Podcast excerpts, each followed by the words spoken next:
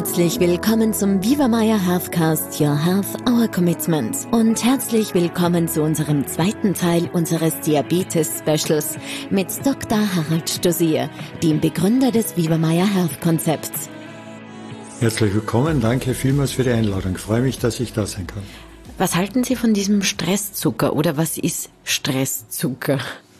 Zuerst müssen wir definieren, was ist Stress. Stress ist die Summe aller Belastungen von außen oder von innen und unsere Reaktion darauf. Das heißt, nicht der Auslöser ist der Stress, sondern im Wesentlichen die Gesamtregulation des Körpers. Von der Entwicklungsgeschichte ist das eine Regulation und eine Reaktion auf Belastungen, um das Überleben zu sichern. Ich komme aus Kärnten, wie man wahrscheinlich unschwer hört, aber in grauen Urzeiten war das Überleben der Kärntner davon geprägt, den Karawankenbären auszuweichen. Und wenn der Karawankenbär gekommen ist, dann war ich entweder schneller am Baum oder stärker als der Bär, sonst hätte ich nicht überlebt. Dafür brauche ich meine Regulation im Stresssystem, dafür brauche ich die Nebenniere mit Adrenalin und Cortison, damit ich sehr schnell Energie bereitstelle, um zu überleben. Und jetzt wissen wir, Energiebereitstellung ist Zucker. Das heißt, in der Stresssituation werde ich Zucker bereitstellen, damit die Muskulatur in der Lage ist, dem Karawankenbär davonzulaufen oder ihn zu killen. Der heutige Kärntner hat keinen Karawankenbär mehr. Der eine, der kommt, ist eher musealer Natur und äh, wird beobachtet und gehegt und gepflegt, aber wir haben völlig andere Situationen, die Belastungen bringen. Die genetischen Reaktionen sind die gleichen wie zu grauen Urzeiten. Das heißt, jede Belastungssituation führt zu einer Aktivierung der Nebenniere und die Nebenniere wird Zucker bereitstellen, weil sie glaubt, es kommt der Karawankenbär. Das heißt, wer immer wieder Belastungssituationen hat, wird einen hohen Zucker haben, weil für den Stoffwechsel das genetisch als Belastungssituation ein Signal ist, wir möchten überleben, wir möchten dagegen ankämpfen, das ist eine Belastungssituation. Jetzt hat der Urkärntner aber entweder ist er davongelaufen, hat die Flucht ergriffen oder hat gekämpft. Er hat die Energie, die bereitgestellt wurde, abgearbeitet. Das passiert heute nicht. Wir arbeiten diese bereitgestellte, in der Belastungssituation bereitgestellte Energie nicht ab. Und die zirkuliert im Körper. Das heißt, wir fahren immer auf einen hohen Cortisolspiegel genau. dahin und bauen den eigentlich nie abgescheit. Völlig richtig. Und der Zucker, der dann letztlich zirkuliert, muss ja irgendwo verarbeitet werden. Und der führt dann aber auch dazu, dass irgendwann die Bauchspeicheldrüse sagt, Freund der Berge, ich kann nicht mehr, ich probiere den jetzt immer zu senken, aber bei deinen Belastungssituationen, ich bin der Zweite, ich kann nicht mehr. Und dann steigt er immer wieder an und letztlich ist der Diabetiker ein Stresspatient. Die Erschöpfung ist nicht nur in der Bauchspeicheldrüse, die Erschöpfung ist auch in der Nebenniere, die die Hormone produziert, um den Stress zu überwinden. Und ähm, auch da gilt es, und da ist es ganz wichtig, in der Behandlung darauf hinzuweisen, wie unterstützen wir die Nebenniere. Und jetzt sind wir eigentlich bei den gleichen Strategien wie beim Diabetes. Rhythmus, Pausenkultur, Erholung. Und genau das versuchen wir auch in der Wieber-Meyer-Therapie den Gästen wieder näher zu bringen. Die Ruhe, die Erholung, das Fasten, all das hilft nicht nur den Diabetes, sondern auch diese belastende Situation eines Stressdiabetes oder einer Belastungssituation inklusive Nebennierenerschöpfung gut in den Griff zu bekommen. Sehr, sehr spannend. Ähm, wenn man das so pauschal sagen darf, kann ein gestresster Mensch, wenn er jetzt gerade unter Stresssituation ähm, steht, der braucht wahrscheinlich noch weniger Kohlenhydrate, weil er eh seinen eigenen Zucker hat. Kann man das so pauschalisieren? Der darf dann am Tag nur mal Gemüse essen. Wenn das eine Einzelsituation ist, gebe ich Ihnen recht. Aber wir wissen beide, oder wir wissen alle, möchte ich fast sagen, es gibt den Stressesser, das heißt, der hat eine Belastungssituation und der isst, ja, ähm, nicht immer nur Gemüse, manchmal auch Schokolade. Und es gibt den, der im Stress nichts hinunterbringt. Ja, beide Reaktionen oder beide Typen sozusagen gibt es. Beides sind Verhaltensweisen, die kurzfristig kein Problem machen. Aber wenn das langfristig ist, dann kriegen wir auf beiden Seiten Probleme. Und auch hier ist es wieder wichtig, den Rhythmus zu erkennen, zu schauen, wo kann ich jetzt die Pausen machen, wie kann ich aus dieser Spirale der Belastung rauskommen, sei es, dass sie im Essen oder im Nichtessen mündet, ähm, da muss man dann letztlich raus. Gibt es etwas, was für Menschen mit Diabetes dagegen sprechen könnte, eine Viva Meier kur zu machen? Ja. Ich gehabt, gell? Mit dem äh, hätte ich jetzt nicht gerechnet. Eine Viva Meier Therapie beruht auf der Freiwilligkeit. Wenn jemand sagt, ich nehme lieber drei Tabletten und du kannst mir mit deinen ganzen Schmarrn über Ernährung und so weiter gestohlen bleiben, dann wird es nicht fruchten. Das heißt, der Betreffende muss Ja sagen, muss bereit sein, sich darauf einzulassen, muss auch bereit sein, das im Alltag zu verändern, dann macht es einen Sinn. Wenn jemand sagt, du, ich kapiere das nicht, ich mag das nicht, ich möchte weiter essen, gib mir meine Tabletten, dann haben wir keine Chance, dann können wir zu keiner Veränderung führen. Und dann wird auch die Weber-Meyer-Therapie nicht helfen, den Diabetes äh, auch nur irgendwie zu beeinflussen. Und äh, dann werden wir den Betreffenden auch nicht behandeln. Aber wenn jemand sagt, ja, ich will, dann wird das sehr erfolgreich sein. Das heißt, die innere Einstellung bei einem Weber-Meyer-Kur ist sowieso das Um und Auf. Ich würde sagen, ja, die Bereitschaft, sich darauf einzulassen. Sie können Fasten nicht ex cathedra verordnen. Das funktioniert nicht. Wir haben es entweder in der, ganz am Anfang unseres Lebens mitbekommen, weil der Rhythmus wichtig war, weil unsere Eltern uns darauf hingewiesen haben, weil wir es irgendwann einmal für uns als wichtig erkannt haben und gesehen haben, dass uns das gut tut. Aber ich kann nicht sagen, du musst das jetzt machen, weil sonst wird dieses oder jenes passieren. Das funktioniert nicht. Ja. Also ich muss schon diese, diese Bereitschaft haben, ich muss Ja zu dem sagen, was da auf mich zukommt. Weil Sie müssen sich auch vorstellen, wenn Sie jetzt eine Meiertherapie durchführen und es kommt zu entsprechenden Reaktionen von Seiten der Entgiften, dann ist das nicht immer nur ein Spaziergang im Park. Das ist ähm, eine Viva-Meyer-Therapie, ist eine Operation ohne Messer. Und ähm, Sie brauchen eine Anästhesie dazu, Sie brauchen ein Schmerzmittel dazu und Sie brauchen einen erfahrenen Operateur, der weiß, wo man das Messer ansetzt, damit das Geschwür entfernt wird.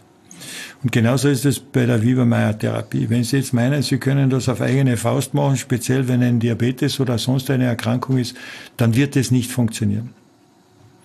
Und ähm, diese Reaktionen, die wir als Entgiftungsreaktionen kennen oder als Rekapitulation von Altlasten, egal wie Sie das bezeichnen.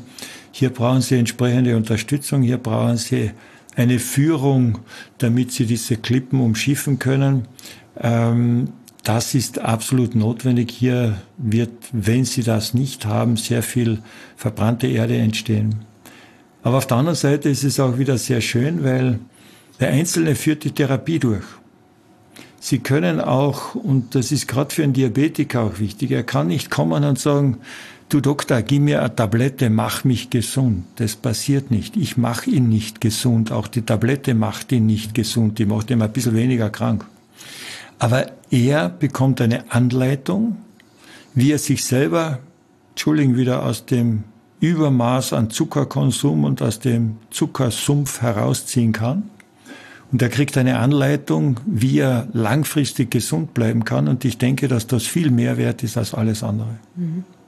Man braucht jetzt aber keine Angst haben, oder? Weil manche Menschen haben vor einer Operation oder so schon ein bisschen Spundus. Ja, Angst und Heimweh sind falsch am Platz. Es wird niemand überfordert. Es wird jeder seiner Konstitution, seiner individuellen Möglichkeiten gemäß behandelt. Äh, Fasten heißt nicht, dass ich nichts zu essen bekomme. Ich bekomme nur wenig. Ich bekomme gerade beim Diabetiker das Richtige. Und ich lerne, das wenige richtig zu essen. Das ist viel wichtiger. Fasten kann jeder. Das ist ganz einfach. Ich brauche nur ein paar Tage nichts essen. Aber das richtige Essen, das muss man lernen. Und äh, das ist viel wichtiger als alles andere. Man wird bei einer Meiertherapie nie Hunger haben. Das ist etwas, was die meisten Gäste bei uns verblüfft und ich frage fast jeden Tag, haben Sie Hunger? Und ganz, ganz selten bekomme ich die Antwort ja. Und wenn, dann ist irgendetwas nicht optimal in der Führung, im Stoffwechsel, dann haben wir irgendwas übersehen oder irgendein Fehler im Ablauf oder sowas. Aber im Normalfall hat man während der Viva-Meyer-Therapie keinen Hunger.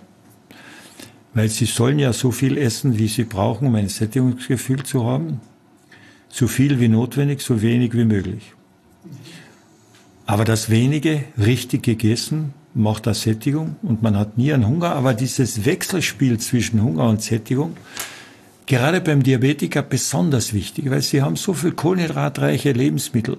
Die haben ein kleines Volumen und Sättigung entsteht durch Volumen und nicht durch Kalorien. Und wenn Sie jetzt so Weißmehlprodukte hernehmen, so ist das hochkalorisch, kleines Volumen. Dann essen Sie immer mehr, immer mehr, bis durch das Volumen die Sättigung haben, sind aber von den Kalorien jenseits von Gut und Böse und der Körper weiß nicht mehr, was er damit machen soll. Und dagegen hilft die Wieber-Meyer-Therapie am besten. Eine Studie der Medizinischen Universität Innsbruck zeigt, dass mehr als die Hälfte der intensivmedizinisch versorgten Covid-19-Patienten Diabetes hatten. Wie hängt eine Diabeteserkrankung mit dem Immunsystem zusammen? Gibt es irgendwie ein, eine Kausalität? Jetzt möchten Sie einen Bogen spannen von Covid über Diabetes und zum Immunsystem. Da machen wir wahrscheinlich einen Und landen wir bei der Darmflora. ähm, wir haben vorhin gesagt, dass der Diabetespatient eigentlich ein Stresspatient ist. In den Belastungssituationen haben wir mehr Adrenalin, mehr Cortisol. Und wir wissen, dass Cortisol immunsuppressiv wirkt. Das heißt, der Diabetiker hat immer eine schlechte Abwehrsituation. Das sehen wir allein, wenn er sich verletzt, besteht die Gefahr, dass aus dieser Verletzung eine Wunde entsteht, die schlecht heilt. Die hat eine schlechte Wundheilung.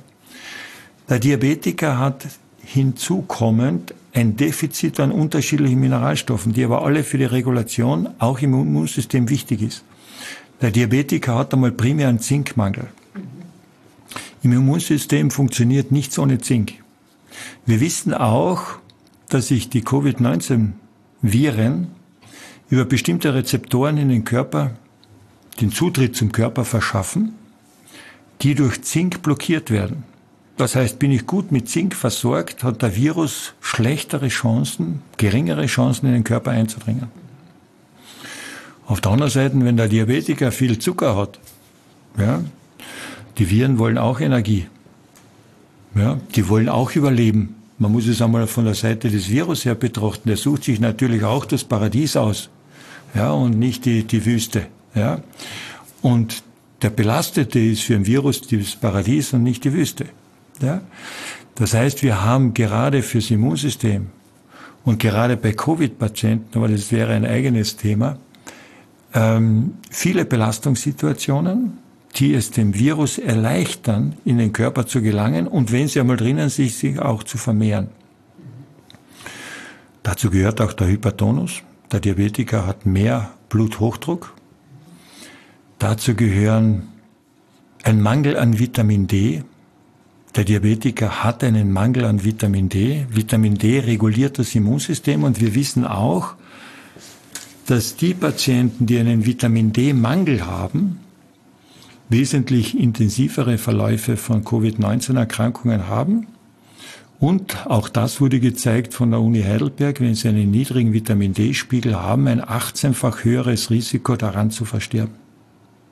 Wow. Mhm blöd gelaufen, könnte man sagen. Mhm. Und wir haben einfach von Haus aus viel Mangelsituationen an Vitamin D. Der Typ 2 Diabetiker ist tendenziell übergewichtig. Ein Vitamin D-Mangel zeigt sich beim Übergewichtigen noch viel stärker als beim Normalgewichtigen, weil das Vitamin D verschwindet sozusagen im Fettgewebe.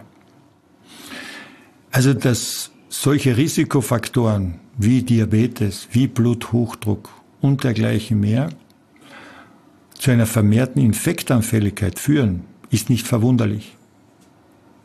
Das wissen wir auch von anderen Virenerkrankungen, weil auch solche Belastungen oder Erkrankungen beim Diabetiker häufiger vorkommen als beim Nichtdiabetiker. Das heißt, ein Virus, egal welcher Virus, ernährt sich auch gerne von unserem Zucker. Natürlich. Nicht nur Viren, auch Bakterien, Pilze ganz speziell. Wir sehen auch beim Diabetiker viel häufiger Darmpilzerkrankungen als beim Nicht-Diabetiker.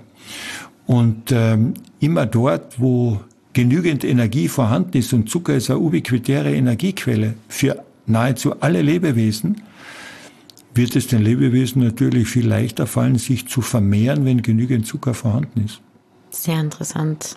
Ähm, vielleicht noch zum Abschluss Ihre Tipps an Diabetiker und Ihre Tipps an Menschen, die ähm, keinen Diabetes bekommen möchten. Ja, jetzt können wir nochmal von vorne anfangen. Oder so, einfach so Alltagstipps für Diabetiker und Menschen, die darauf achten wollen, kein Diabetes äh, zu bekommen. Alltagstipps für Diabetiker. Als erstes sollte der Diabetiker ein Stück Brot nehmen und das Stück Brot so lange kauen, bis es süß schmeckt. Das wäre einmal ein gutes Training, damit er mal merkt, was süß ist, aber nicht den weißen Zucker, sondern wirklich Stück Brot im Mund belassen, aber nur einen Bissen, bis es süß schmeckt. So lange kauen. Das Wesentliche, um den Stoffwechsel umzustellen, ist die Pflege der Esskultur. Langsames Essen, gutes Kauen, Zeit nehmen zum Essen, Zeit geben zum Verdauen, leicht bekömmliche Abendmahlzeit, keine Rohkost am Abend und ausreichend trinken. Aber Das nicht zum Essen. Aber nicht zum Essen, sondern zwischen den Mahlzeiten. Das wären so die einfachen Regeln, die wichtig sind, um den Diabetes zu vermeiden, aber für einen Diabetiker wichtige Therapie. Weil er wird dann früher aufhören, er wird automatisch weniger essen. Und das ist ja das zu viel, was ihm zum Diabetes gebracht hat. Die Pausen sind wichtig, weil wir gesehen haben, der Diabetiker ist ein Stresspatient. Der Diabetiker braucht Vitamin D. Der Diabetiker braucht Vitamin B3 und Chrom. Wir nennen das auch Glukosetoleranzfaktor. Das heißt, wir wissen, dass diese Faktoren dazugehören als unterstützende Kofaktoren, damit der Zuckerstoffwechsel gut funktioniert. Der Diabetiker braucht Zink, weil das Hormon Insulin über Enzyme produziert wird, die zinkabhängig sind. Das heißt, bestimmte Nahrungsergänzungsmittel aus der orthomolekularen Medizin, die dann individuell eingesetzt werden, sind für einen Diabetiker und für den, der es nicht werden will, beim sogenannten Insulinresistenten, die erste Maßnahme in der Therapie und nicht die oralen Antidiabetika. Das heißt immer zuerst die Unterstützung des Stoffwechsels, bevor man irgendetwas blockiert, was wir ja mit den Antidiabetikern machen. Und eine vernünftige Ernährungssituation beinhaltet auch eine gute Relation der Nährstoffe Fett, Kohlenhydrat und Zucker. Das heißt weniger Kohlenhydrat, das richtige Fett, nämlich die ungesättigten Fettsäuren und ein vernünftiges, auch wiederum nicht übermäßiges Maß an Eiweiß, weil die Langzeitschäden beim Diabetiker sicherlich auch durch ein zu viel an Eiweiß mit verursacht werden. Das heißt, der Diabetiker braucht eigentlich eine vernünftige Ernährungssituation. Ja. Er darf auch einmal den Besuch in der Konditorei machen, da habe ich überhaupt kein Problem. Aber er soll nicht jeden Tag dort in der Stammgast sein. Und er soll nicht jeden Tag einen weißen Zucker nehmen, sondern ein vernünftiger Umgang mit dem Zucker. Und, auch das ganz wichtig, um es zu vermeiden, vor allem aber um es zu behandeln, einmal im Jahr eine entsprechende Regeneration, Entgiftung, Fasten, moderne Viva-Meyer-Therapie, um den Stoffwechsel wieder auf Vordermann zu bringen. Herr Dr. Stossier, äh, vielen Dank für die Zeit und das sehr, sehr interessante Gespräch. Ich hoffe, wir dürfen Sie bald wieder vor dem Mikrofon haben. Gerne. Und ich wünsche allen, dass sie viel Erfolg haben in der, wenn man so will, Balance und in der Umstellung des Stoffwechsels. Denn auch das, denke ich, ist ganz wichtig. Es klingt sehr kompliziert. Es ist, glaubt, man glaubt immer, man muss alles Mögliche machen, aber letztlich ist es ganz, ganz einfach. Vielen Dank, liebe Zuhörer, fürs Mit dabei sein und das Wichtigste, bleiben Sie gesund.